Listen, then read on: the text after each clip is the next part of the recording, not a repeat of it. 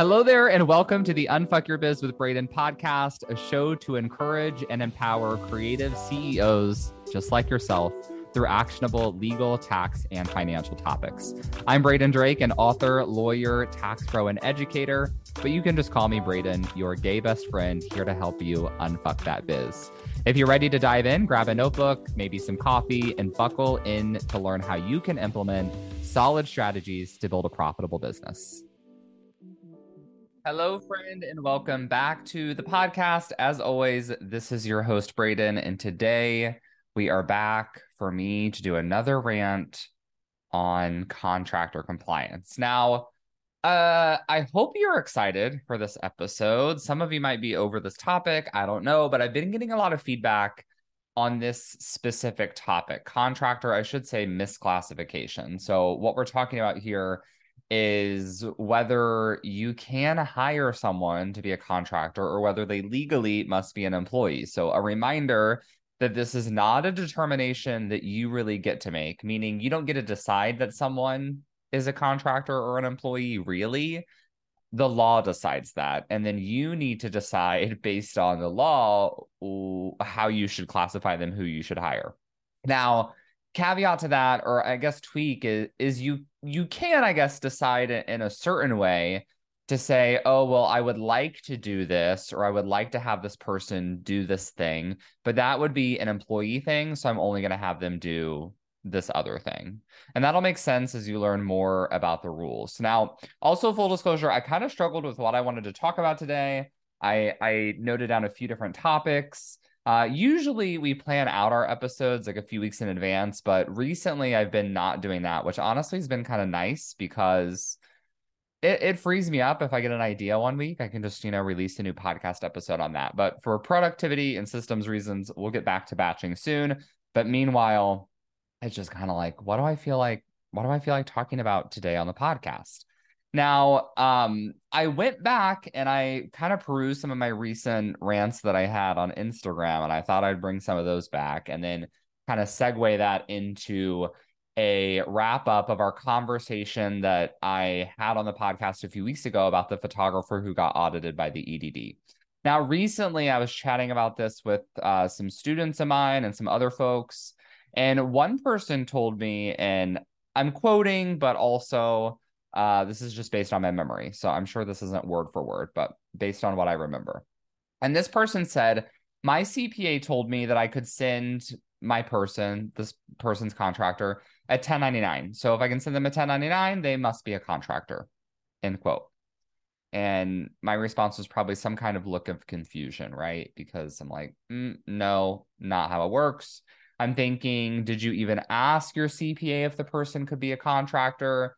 Uh, what did the CPA tell you? Because to me, it sounded more like the conversation went like, hey, I already hired this contractor. What do I need to do now? Well, you need to 1099 them, right? So sending someone a 1099 doesn't mean that they can be a contractor. It just means that you already hired them as a contractor. They did the work as a contractor, and now you're legally required to send them a 1099 because you paid them as a contractor if they legally weren't supposed to be a contractor, that's still a problem. But if you don't send them a 1099, that's also a problem, right? So you're just following up on the legal requirements you've created based on the initial decision that you've made. Now, I also had a post on Instagram, which I think was mostly like mostly liked.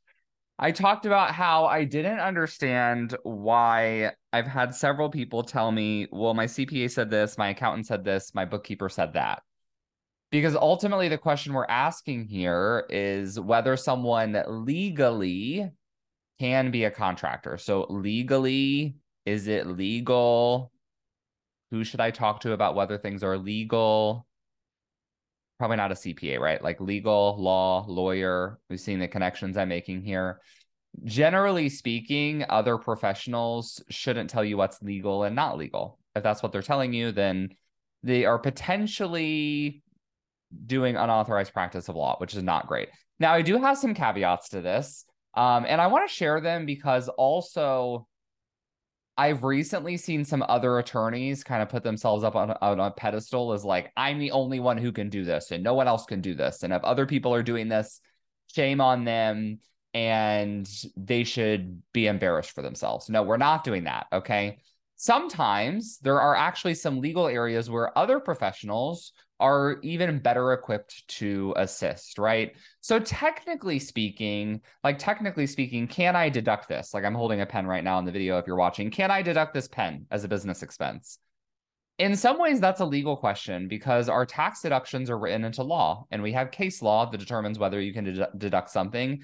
But by and large, I should say tax attorneys should be most familiar with those laws because we actually do legal research when we need to. But by and large, a CPA is going to be much better handle, be able, much better equipped to handle that question than your run of the mill attorney would be, right?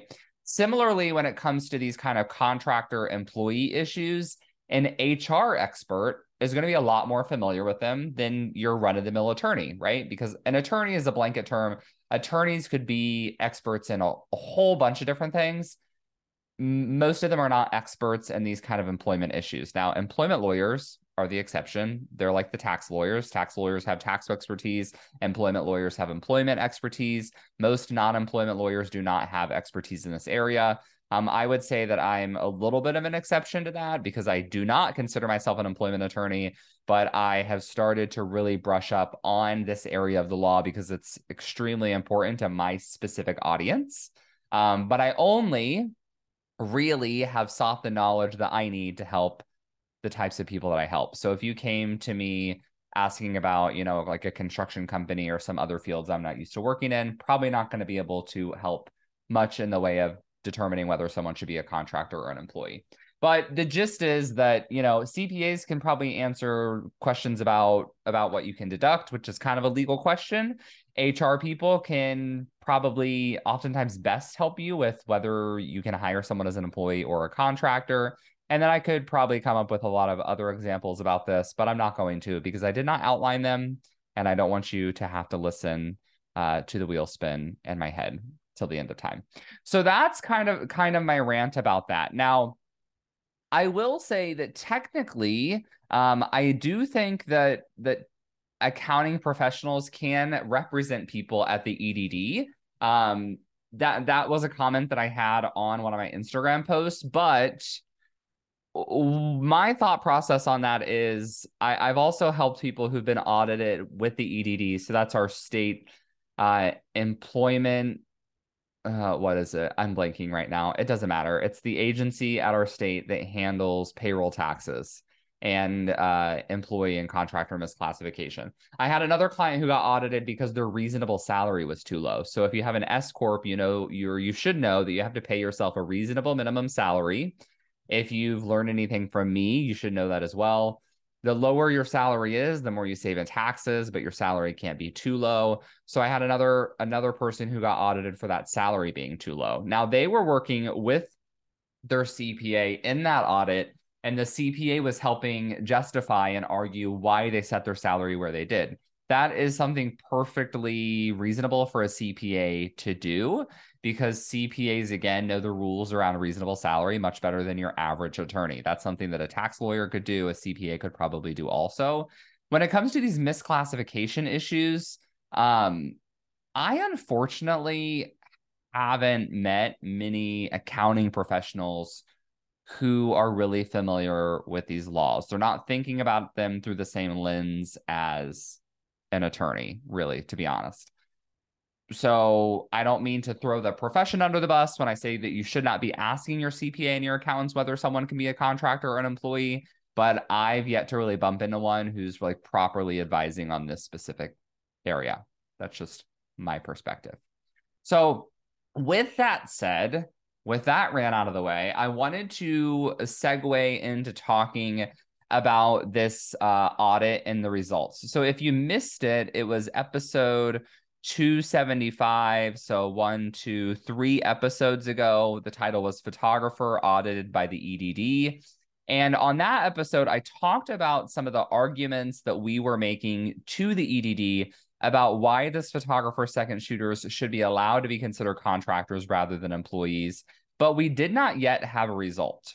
Well the good news is now we do have a result the edd actually changed their initial determination based on our arguments and said that the second shooters could be contractors, and therefore all the penalties for misclassification went away, which was fantastic uh, for the client. Everyone kind of wins, but it did not really give me the clarity that I was hoping to provide to all of you. So I'm gonna, in order for you to understand what that means, I'm gonna go through the specific arguments that were made. Now, if you're not already familiar, this is all based on the California AB5 law. So that stands for Assembly Bill 5. We will link our AB5 blog post uh, in the show notes and the description so you can check that out. I go through all these um, kind of requirements in detail. And I've also mentioned several times that AB5 uses what's called the ABC test. And about 30 other states use the ABC test, and uh, Democrats have also proposed that this be passed on a federal level. So if you're in a state that does not use similar laws, I still think it's to your benefit to understand this. A, because it could come at a federal level. B, because there's a more than 50% chance that your state already uses similar rules. And C, because if you ever hire a contractor in a state that uses the ABC test, well, then you still have to know this, right? Now, not all the other states have all the exceptions that California has. So you might think, oh, well, that's generous that California has all these exceptions.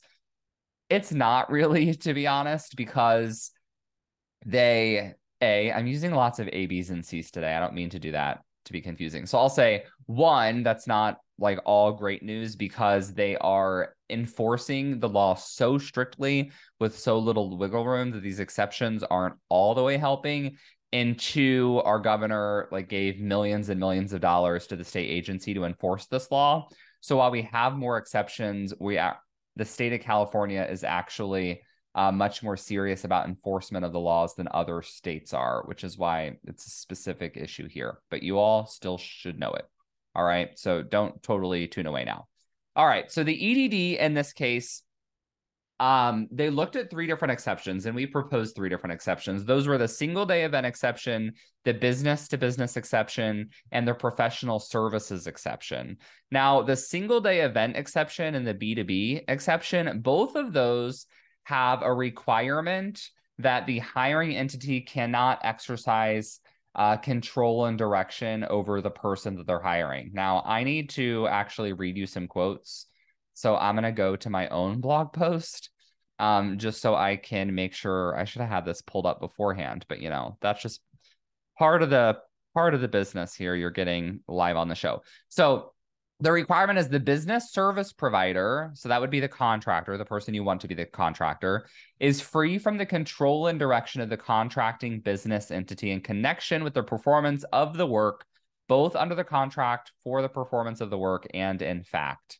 So the EDD in the case of the photographer said that the photographer had too much control and direction because the photographer was telling the second shooter where to stand and what lens to use, and they gave a few other examples. And we said, no, we don't really agree because it's more of a collaboration and the uh, main photographer is not telling the second photographer what to do. It's just that, you know, you need a one close shot and one wide shot. So if I say I'm going wide, fill in the blank, like what should you do? Right which is how I would then advise you to actually talk to your contractors. So you need to tell your contractors ahead of time, like, I can't tell you what to do, right? But I'm expecting that you, as a working professional, are going to know that, like, if I'm doing this, like, you should do that. If that's feasible, fantastic. If that's not feasible, well, then you probably can't can't meet this requirement. So the EDD said that this photographer did not meet that requirement. They were not willing to budge on it. So that made them automatically fail two out of the three exceptions. Now, the one that was most surprising for me was the event professional exception, because in my opinion, it was basically created for this exact purpose, right? For weddings, for single day engagement events. And if it's not working in the second shooter context, like why the fuck do we even have it? It's mind boggling to me. So, said they didn't meet that requirement. Now, there was one other requirement. Um, that they said they didn't meet for these as well. Oh, it was that was the only one for the single day engagement. For B2B, they also failed the requirement, and this one is truly baffling as well. And B2B has 11 requirements. So they met nine out of the 11. The photographer met nine out of the 11, But because they failed the other two, it was like, nope, can't use the exception. So, requirement number two, and this is the other one that the EDD said the photographer failed. This requirement states the business service provider is providing services directly to the contracting business rather than to the customers of the contracting business. This subparagraph does not apply if the business service provider's employees are solely performing the services under the contract under the name of the business service provider and the business service provider regularly contracts with other businesses. Now they really just focused on this first sentence that the the second shooter is providing services directly to the contracting business rather than to the customers. So that's the requirement. They were arguing that the second shooter was providing services directly to the customers because they were photographing the customers. That's what they were really hung up on, right? Your lens is pointing at the customers, you're taking photos of them, you're providing services to them. And our counterpoint was like, well, yeah, but not really because the photographer hired the other photographer. They're giving the photos to the other photographer. This other photographer doesn't have any contact with the clients they didn't really agree on that one, right? But if we had appealed that, I think we would have had, I think we would have had good arguments. And to be clear, whenever I say we would have good arguments, it just means that I think, and in my opinion, I think they should agree with our arguments. Like the judge should agree with our arguments. That does not mean that they would, right? It's kind of like think about any argument that you have with a friend or a family member, political arguments, whatever you can think you're right like 100%. Like there's no way I'm wrong about this, but it doesn't mean that the other person's going to agree with you. And in this case, the other person would be the judge, right? So think about it like that. Whenever I say we have strong arguments, doesn't necessarily mean that we win. All right. So those were the reasons why those two out of the three exceptions they said no. Now it all came down to the third exception, which is called the professional service providers exception. And for this one, you have to be specifically referenced as a professional service provider to it for it to apply. And there is specific carve out in the law for photo and video professionals. Um, in which case you have to have a written contract. There, you know, there's lots of other stuff in here. And then additionally, there's six extra requirements for professional service providers. So the ones that they initially said the photographer did not pass were um let's see requirement number 4 and requirement number 6 so let me read them requirement number 4 says outside of the project completion dates and reasonable business hours the individual has the ability to set the individual's own hours so they said this was kind of wild to me as well. They said, well, no, you told them to be at the wedding at this time and to leave at this time. So they did not have the ability to set their own hours. And my counter argument to that was very obviously, well, it says outside of project completion dates. Well, what's the project completion date? The project completion date is the wedding day, right? You're hiring someone for an event. The event is the project completion day. Outside of the project completion day, they have the ability to set their own hours. So if I needed them, you know, to fill out some forms or edit photos or do anything like that, like if they were going to edit the photos, then I don't really give a shit when they do that, right? We'd give them a deadline, right? You we need it within 3 weeks, but they can do it day, night, whenever. I don't care if they edit at 2 a.m. It's not any of my business. It's not like we have a storefront they need to be in at a particular time, but we do have a project completion date, and this requirement says that's fine. So we made that argument they agreed that our argument was correct. So check. Great. Requirement number six under professional services says the individual customarily and regularly exercises discretion and independent judgment in the performance of the services. So you're going to start to see why nuance is so important when we're talking about legal things and also why everyone hates lawyers. People don't like us because we focus on the tiniest little details and then we want to argue about them. But that's what we are trained to do. And that's the way our brain is molded in law school. And this is why. So I'm going to read this again, and then I'm going to go back to that control and direction requirement. So this one says the individual customarily and regularly exercises discretion and independent judgment in the performance of the services. Now, contrast that with the other requirement that was in the other two exceptions, which said that the service provider is free from the control and direction of the contracting business entity. So which one do you think is going to be easier to meet? Right? It's this it's this this the first one. They regularly exercise discretion because customarily and regularly doesn't mean always. I could argue that customarily could mean like most of the time. That's the custom. That's the norm. That's like the majority thing. Regularly could mean, you know, like one out of 10 times could be regularly if you have like 10 things per day. You know what I mean? Because then you're regularly, you're exercising discretion like once per day, right? That's just an example. Whereas free from the control and direction, that's a very that's a very strict term if someone wants to interpret it that way right? So that deter that's based on how you how you define control and direction because does you know suggesting someone do something control th- them direct could be like oh i think you should go do that. Is that direction? Because if you interpret that as direction then like no one's ever free from control and direction. You see where i'm going with this right one is more strict one is more broad so we argued that the second shooter did customarily and regularly exercise a discretion because ultimately I can say like go over there, but they're going to decide exactly where to stand. Like let me use some camera terms like aperture, that's a thing, right? Like what to set the aperture at, which other buttons to push on the camera. I don't even know. There's so many, all the slider thingies, little knobs, the buttons, you get the picture. Um, they get to exercise the discretion uh, as far as those details go. That's the argument we made. So they agreed with us on that as well, and they ended up letting them um, apply the professional service provider exception. Now, what does this mean? We're going to get to some other examples with with some other professionals, but I also met with a videographer who was dealing with a similar circumstance.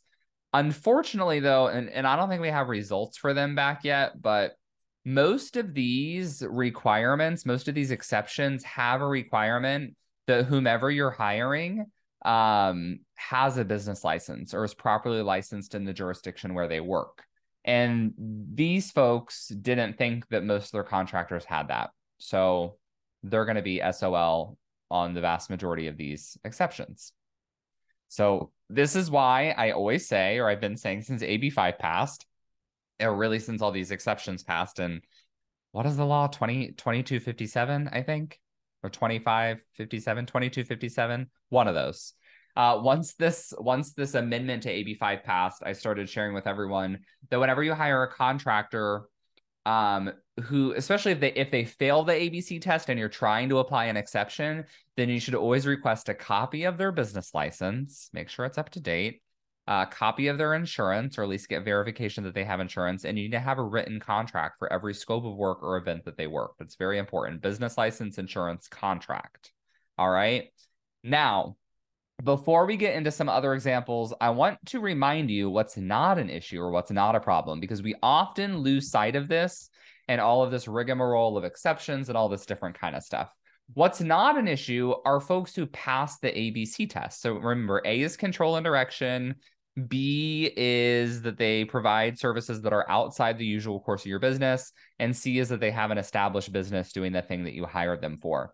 So if you hired, if any of you hire me, like in the law firm as your lawyer, well, A, you don't have control and direction because you're not you're not telling me what to do, right? You're hiring me, I'm telling you what you're doing, I'm dictating everything, you're signing my contract, right? You do not have control and direction over me. Okay. Let's make that clear. Hopefully you can sense the kind of joking tone in my voice there. Don't mean to be that serious. Um, B, I'm doing things that are outside the usual course of your business. Most of you, if I don't think any of you listening, well, maybe some of you are lawyers, right? But those of you that are lawyers are probably not hiring me to do legal work for you. Most of you are creatives of some sort. You're not lawyers. You don't provide legal work to your clients. It's not a problem. And C, I have my own established business. It's a law firm. Same thing if you join one of my programs. Now, if you are photographer, floral designer, you are a business coach, and you hire someone to design your website, you hire someone to do your brand photos, you hire someone to do PR pitching for you, you get the picture. These are all examples of things that are not within the usual course of your business. So they pass the ABC test. We don't have to worry about this. We're largely talking about circumstances where you're hiring someone who does essentially the same thing that you do. It's, it's an integral part of your business. I also would argue now that most operations roles um, fail the ABC test because if you hire someone just to follow up on failed payments or manage your email inbox, those are all within the usual course of your business, right? But especially if you're providing, hiring someone to provide the same types of services that you provide to subcontract work, those all fail the ABC test. And then we need to look at these exceptions. So I, I hope that helps clarify some things. Now let's run through some of these sticking points with other contractors. So we talk about day of assistance for wedding planners, um, second shooters, associate photographers, hair and makeup artists, floral assistants, specifically day of assistance for planners, hair and makeup artists, floral assistants. Let's start with those three. These are just some random examples I pulled uh, that I think will be topical to, to some of those, some of you that are listening. So none of those folks, planners, hair and makeup artists, floral assistants, none of those have exceptions under the professional service exception requirement. Now there is an exception for beauty professionals um, services provided by a licensed et- esthetician, electrolysis, manicurist, barber, or cosmetologist, provided that um, they set their own rates, they set their own hours, they have their own book of business, they maintain their own business license. The individual performing the services at the location uh, then issues a 1099 to the salon or business owner. So this one's interesting because I originally thought this was just for booth renters, but it sounds like that could be for hair and makeup artists as well. Don't quote me on that. We would need to read that a little bit more specifically. But our wedding professionals, our wedding planners, excuse me, don't have anything under professional services. Um, it also does mention, it does mention freelance writers, graphic designers, content contributors, which, you know, could be a whole bunch of things. Um, and that's pretty much it as far as the folks that would be relevant in this podcast is based on who I think is listening to this podcast. So floral assistants, wedding planners, probably not going to be able to utilize professional services. Now let's look at the single day event exception for these folks, just for, for these two folks in particular.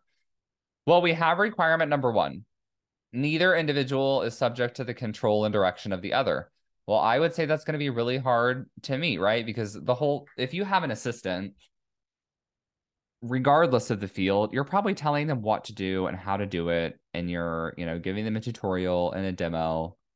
You're telling them, you know, if you have a floral assistant, you're telling them, like, put this there, put that there, help me put this thing up. They're probably not going to be able to pass that, right? There's a whole bunch of other requirements as well. Um, but let's go back to the business license, right? This is going to be tough if you're hiring an assistant who doesn't have their own business. Well, it's going to be impossible, I should say, because requirement number seven is that they're customarily engaged in the same or similar type of work.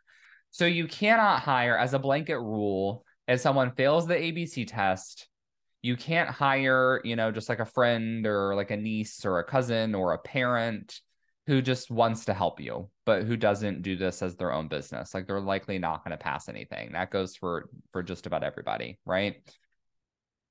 Okay, B2B exception, we can look at that one. And this has the same control and direction requirement. It also has the same business license requirement. It has the same um, customarily engaged in an independently established business, which makes sense because this is the business to business requirement. So you're probably not going to pass that one either so I what I've been sharing is I really don't think it's possible for wedding planners in California and floral folks to have assistants as contractors anymore. Like I think they have to be employees. Now, if I get more information on this, if we have any successful audits with other clients, I'll let you know. Keep you posted. Second shooters we talked about a lot with our example, but I actually do think I do think second shooters would be able to pass the single day engagement exception and the B2B exception in other contexts. Um, the client that I worked with, she'd been denied based on the information the EDD had gathered interviewing uh, her second shooters and based on what the second shooters told her. Now, I do think, again, we would have had strong arguments if we got audited. We might have been able to overturn their decision, but it's not black and white. So I can't tell you that for sure they meet those exceptions. But as I showed, they did meet the professional services exception. But let's talk about associate photographers. So, what would it look like for associate photographers? Let's go back to professional services exception. That's the one that our photographer actually got approved for. Um, and think about it in the context of associate photographers. So, outside of project completion dates, they have the ability to set their own hours. I think that would be the same, right? Um, they have to have a business license, the ability to set or negotiate their own rates. Great. They maintain their own business location, customarily engaged in the same type of work. Um, they regularly exercise discretion and independent judgment. I think you know you probably meet all of those. Um, yeah, this is interesting because as as I look at this again, I do think an associate photographer would meet all of these unless, well, unless I think they could argue that because you're giving them the clients, right? You're saying, hey, this is your client and you have to work with them. That could be control and direction, but we don't have that requirement again under professional services, just customarily and regularly exercises discretion. So you're going to hear me thinking out loud, right? You're hearing me verbally process this information. I could outline this more specifically, but I think actually listening to the thought process for it might be helpful for you. So that's the way I would analyze this. I would say, you know, maybe associates are fine, but I've always said, I've always said that I think second shooters probably can be contractors and associate photographers probably should be employees. And that was more based on instinct because to me, it just makes sense.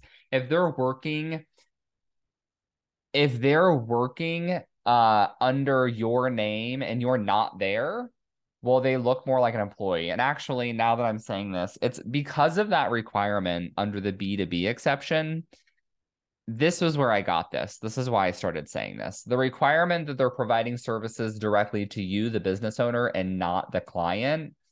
My thought process was a second shooter, we could argue, is providing services to you, the business owner, not the client, because they're really just there to assist you and they're re- they're answering to you.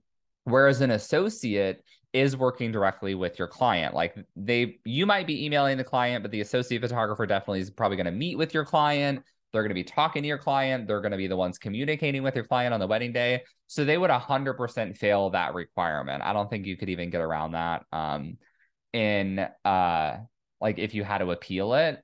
But what's interesting is that requirement's not in the professional services. Uh, six requirements. So you might be able to pass that, but I still think I still think it would be wise to hire them as employees. Now, the purpose of this podcast is not to tell you the benefit of hiring employees, uh, why you should hire employees, other than you know you you don't want to get audited. But I do think I should touch on that a little bit because I think a lot of you probably listen to these episodes and you're like, oh Jesus Christ, like I don't I don't want to hire people. It sounds like such a pain.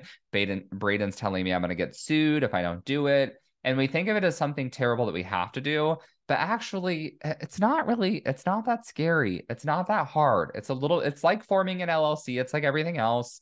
There's some paperwork there's some expense to it but once you actually hire people there are a lot of benefits right? You have someone that's more loyal to your team. Um, you can give control and direction a lot more so you can tell people like when they need to work and what they need to do. That doesn't mean that you're being bossy or anything like that. It just means that like oh like if I message you, I'm going to expect a response within a certain period of time. It's tougher to do that with contractors. So there's a lot of benefits. And coming up in the next uh, the upcoming months, I think I want to talk about that more, kind of the benefits of hiring, so you all can start to think about it as more of an opportunity and less of an obligation. More of an opportunity, less of an obligation, right? So then we can think about oh, well, there's these people over here that 100% have to be employees. And there's these people over here that can be my contractors because, you know, maybe it's my, like, for example, I have a YouTube editor. We have projects for her every few months. Clear contractor, not a problem. And then I have these people in the middle. And I'm thinking, you know, it's a little bit of a gray area. I've read through Braden's blog posts, listened to the podcast. I do think it's a gray area, but I actually think it'd be beneficial for me to have them as employees because it's going to be better for my business. That's where I hope you all can get your mindsets as you start to wrap your brain around this topic. So, I think I've already been talking for about 15 minutes longer than I thought I was going to. And that was after I didn't even know what I was going to talk about today. So hopefully you all enjoyed it. If you like the podcast, make sure you're subscribed so you get notifications every week. Um, also share with friends. I would be immensely grateful um, if you would share it far and wide uh, and let folks know about these important laws, laws that they may not be aware of and uh, share it on your Instagram stories. Give me a tag. Tell me what you're doing. I would appreciate that. So thank you for tuning in, and I will be back in your podcast app next week for another episode. Hey there. Before you go, I wanted to give a quick thanks. Thanks so much for tuning into the show. If you loved it, I would love for you to take a screenshot of the episode or snap a quick selfie while you are listening. Share it on social and give me a tag. It'll help other kick ass entrepreneurs like yourself find the show. That's it for today. I'll be back soon with a new episode. Meanwhile, let's roll up our sleeves and unfuck that biz.